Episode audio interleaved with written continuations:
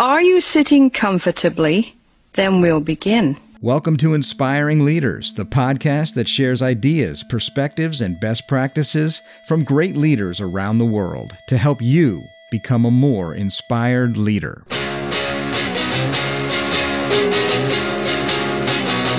It's the first week of the month, and that means the Leadership Brothers are back with another episode of Intolerable Bosses. Welcome back, everyone, and a hearty thank you for making the choice to join us right here, right now. I'm your host and executive coach, Terry Lipovski, and I'm joined today by the other half of the Leadership Brothers, one of the top executive coaches in North America, all the way from Calgary, Alberta, my brother, Pat Lipovski. Pat, welcome back to the show. Well, once again, Terry, thanks for having me. It's a pleasure to be here. Also, a big thank you to our show sponsor, the Otus Group at otusgroup.com, a great group of financial and risk management consultants and virtual CFOs that support this show. If you like what you're hearing on Intolerable Leaders, by all means, please support those who support us. I want to start with a thought. For anyone new to the show or anyone who's been listening to our previous episodes and is now tuning into this, we recently received a couple of emails that were essentially asking Is this show about inspiring leaders or is this a show about intolerable bosses? Well, to answer that question, it's a little bit of both. Hey, Pat? Really, the essence of the show is to provide a forum for, for better leadership, for higher quality leadership. So each week, we're interviewing inspiring leaders who share their perspectives and their practices so we can really learn from. it. In fact, I really consider this show to be it's like your personal PhD in leadership. Again, we're learning from some of the best people who are out there. Now, I get so much practical wisdom from some of the people who've been sharing. And I really believe that this is a good or better than any other form of education and curriculum is to learn from people that actually do it. It's, it's like university. Thinking about all of the concepts that are presented is like having multiple, 50, hundreds of mentors that help you become a better leader and quite frankly, it's nice because people are donating time and it's free. So it's nice. It's you're getting free counsel, guidance, and leadership from guests on the show as well as from us. Totally true. As long as you're subscribed, it automatically shows up to your smartphone. Or if you've got Apple Play in your car or something similar, there's that button, and all you have to do is just hit play. We're keeping it nice and short in around that 20 minute format so that it's very convenient for your commute or your workout or any time that you've just got a few extra minutes.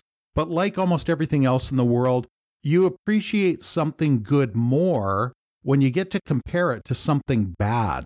It's that old yin yang concept, right? Day, night, strong, weak, fast, slow. We realize that if we had only focused on great leaders, then their impact and their significance might seem diluted after a while. So now we're throwing in a little bit of balance by bringing to our audience a once monthly show, and that's this one Intolerable Bosses. And because lousy bosses are just a little bit reluctant to be interviewed, we're discussing them rather than interviewing them. So the focus of Intolerable Bosses will be to expose bad bosses and explore what you can do to survive. So far, we've covered the controlling boss, the indecisive boss, the stubborn boss. That's just in three months. Now, this month, we want to tackle what we consider to be one of the toughest and the most difficult, one of the worst bosses, which is really the harassing boss. Time Magazine's Person of the Year for 2017 was dedicated to all of the women in the Me Too, the hashtag Me Too movement. And in fact, sexual harassment cases have dominated the media over the past year and continue to do so with all the focus on this topic, it really seemed to us that the most of the coverage that we've been exposed to relates to who did it. We're talking about some of the accused and the accusers. There's been a lot of finger pointing and allegations, and unfortunately, we both agree there's just too many victims, aren't there? It's certainly at this point in time, as we're recording, it really is dominant in the media. It's all over the place. And let's get some clarity here. Exactly what is a harassing boss? I think although sexual harassment has really been dominant in that media, it isn't the only kind of harassment that employees have been suffering under.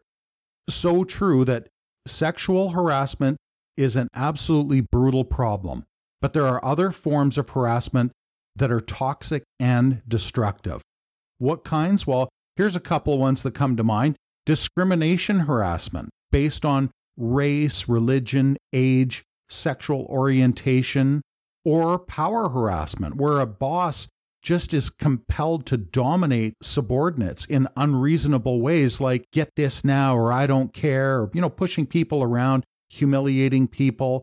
If there's uh, one way to summarize this kind of boss, it's to say that it's based on disrespect, over the line nerve, pure audacity, and unmitigated gall. So you think about it if we had harassing bosses and we came to them and we asked them if they'd like to be on the show, just imagine what response you think we get. However, really, thanks to the Me Too movement, we're finally and now bringing this difficult conversation forward making it less than shameful for people who have been victim to that type of leadership to admit that they have been suffering under one of these types of leaders and bosses. This is really a turning point with the Me Too movement and everything else that's going on these days because for years, people suffered silently with really heavy weight on their shoulders, like coming to work day by day with those bricks on their shoulders. And for those of you who might have experienced this, you know what we're talking about. They're unsure of who to turn to. They don't really know who to talk to and what would happen if they did come forward. And in some cases, some people felt so threatened to stay silent that that's the way it had been. We really believe that the world needs more leaders and ethical leaders. If you've been suffering with a harassing type of a boss, this is your show. If it's someone you know in your workplace, somebody around you, someone who's been working for one of these bosses, share the show with them. Please send this podcast on to them and, and, pass along the word. We really do hope that the content for this particular show gets out there and it gets out there big. So, anybody who's listening right now, I strongly encourage you to share this. Let's get it out there in social media because when we were doing some of the research for this show and we were asking around and going through some of our own resources, one of the things that we found is that there's very little out there for people who have to try to figure out how to survive a harassing boss. Let's take a look at what options there are. Now, we've all seen a lot of coverage on TV and through social media and other means about people coming forward, telling their stories, and helping each other out. And in some cases, we're hearing about bad people getting what they deserve and many more cases are starting to go through the legal systems now. But one thing that we have not seen, as I've mentioned, is the constructive suggestions for people that may be facing this kind of boss every day, worried to go to work on a Monday morning, tears running down their cheek on a Sunday night looking to the week ahead, or just plain scared to talk to anybody about what they're being subject to every day. In some cases, thinking about some of the stories that are coming out in the media right now, some people have even been threatened about going public with what they've been going through. And this is the reason we're going to focus this show right now on what you can do to survive a harassing boss. The nice thing to know and to sit back and take a deep breath about is there are several things that you and that others can do if they find themselves in a situation like this. The main thing is we want to emphasize the situation is not hopeless. There's always a way through what seems to be a brick wall in front of you. You know, one of the first things that people can do is just know where you stand relative to your organization's expectations. First few things bring out your employee handbook or your employment contract. Start there and see what's physically documented in terms of expectations. If there's a process to, to file complaints or grievances, learn what's in front of you and what your options are. So follow the steps outlined by your employer first, right, Terry? Oh, absolutely. You and I were talking a little earlier, Pat. You made a good point about looking on your corporate website, especially on the about page of your corporate website, to the corporate values. Yeah. Know what the company's values are. Speak to that if you don't mind, Pat. Wherever you find your company's mission but most importantly, the core values. What the core values of any company would be, any business, organization, profit or not profit. Your core values are really the behaviors that are expected out of the people of the company most to make everything happen. You think about it, if you looked at each one of the core values one at a time, you did the old fashioned one to 10 where one is terrible and 10 is awesome. And if you ranked the individuals involved here on the one to 10 relative to the values, you're going to find a resting point to really have a foundation for the complaint or the allegation that may be brought forward starting at that high level. I think we can call this just kind of knowing where the ground is or knowing where ground zero is. Uh, besides being a great place to start, knowing what's expected and what's been communicated in your organization, well, really, that's where I would suggest people really kind of start. Now, Something else to consider is that this kind of behavior often starts off small before it grows and gains momentum. Offenders often do this. People that are stealing cars often started off by stealing chocolate bars. So many times the offending boss will claim that they were, well, only joking. Or if anybody attempts to call them out with comments that they've made, well, that's the kind of response that they normally get. So if it's inappropriate comments that you're experiencing, particularly framed or claimed to be a joke, immediately tell him or her that you find those jokes offensive. Make sure that you're clear. Say something like, when you do this, it humiliates me, or it makes me uncomfortable, or I find it inappropriate. Make sure that you put that out there. Boss is just a person like anybody else. However, they deserve to know and they need to know if they're acting in a way that impacts your thoughts uh, and really your confidence in the workplace, as well as your productivity. We're really talking about boundaries here. If the situation gets worse or comes on strong, ask the boss for a private meeting and let that individual know that their behavior has been inappropriate or unwelcome. And in legal cases of discrimination or harassment, this typically has to be done and documented. If the person is not aware of what they're doing wrong, it's hard to hold them accountable. So there's got to be clear communication and a history of it. In a respectful, calm, professional manner, let that person, let that boss know that they're clearly out of line and that they've stepped beyond the boundaries. You don't want them to repeat their behavior. Immediately following that conversation, document what was said, make sure you got a time and a date, and keep it amongst your personal files, even in a personal location if need be if I can add that I would strongly suggest that you confidentially ask an HR rep to attend any meetings that you have with them and act as a witness if possible. If you can't do that, in some jurisdictions, you can actually use a smartphone to record the conversation. Now, in some jurisdictions, you're allowed to record if only one of the two parties knows that you're recording, and in other jurisdictions, both parties need to know or it's inadmissible. So make sure that you know whether you can record wherever you live or just make sure that they know before you press that record button as you're sitting with them. In line with that, I would say document all instances of inappropriate behavior. Write them down both before and after you talk to somebody in a formal setting if you're clearing the air. And if your boss is the highest up on the ladder at your workplace, you may not have somebody else that you can report the problem to. So the only recourse may be to file a harassment or discrimination claim. So start planning for the worst case now by writing down the dates, times, details of every incident. Be thorough. Also, keep any emails or other written correspondence from the boss that documents his or her bad behavior.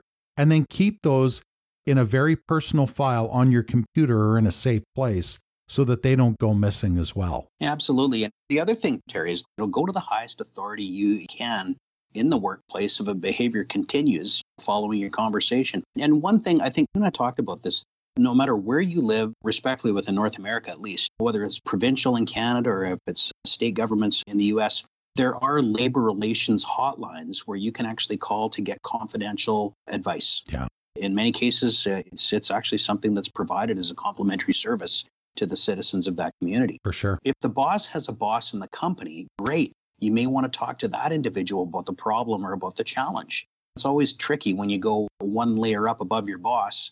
However, uh, depending on the severity of the situation, this is something that may be uh, an option for you. Another option is really talking with your HR rep, a human resources officer of some form within your company. Is they're often trained to deal with these issues. HR professionals are really there for the betterment and the protection of people within a company. If it's a unionized environment, the same type of thing. There's always systems within organizations to look out for and protect the people Here's the trickiest part try your best not to get emotional. Stay focused on the facts, especially when documenting the facts of the problem. Bring along a copy of the documentation when you're going to speak with somebody and make sure that the records you've been keeping that you have copies of things as well. And you've got the facts of the behaviors and the situation and the environment as detailed as possible. You could even consult through a labor relations consultant or potentially even a, a labor lawyer about the challenge in general. Uh, usually that consultation is something that's brought on as discovery as a confidential conversation in the first case. It's an option to you as well now, people may advise getting further documentation or gathering witnesses to support, to corroborate, or whatever it might be. A harassment or a discrimination claim is something that does need to be documented and backed up. This is serious. We don't want to just go on hearsay. You don't want to start speaking for other people's experience. If you have somebody who can back up your claims, great but don't start making claims for other people's experience. Don't start saying things like, everybody on my team is feeling the same thing, unless all of those other people are willing to come forward. Because if not everybody is comfortable enough coming forward or courageous enough to come forward, that could really backfire on you as well. So, along these lines, we mentioned keep notes, keep a journal, keep a log of every inappropriate comment for sure. Be specific make sure that you aren't reading too much into it just because of the feelings that you're starting to get from that boss. Make sure that you definitely feel very strongly about it. It's not just he said, she said kind of situation. And if you definitely are comfortable with it, then make sure that you write it down. Now, the last thing I want to mention here is meet with HR. Get in with human resources. That's what they're there for give HR all your specific examples of the inappropriate banter, conversations, it's touching, and exactly how you're feeling uncomfortable.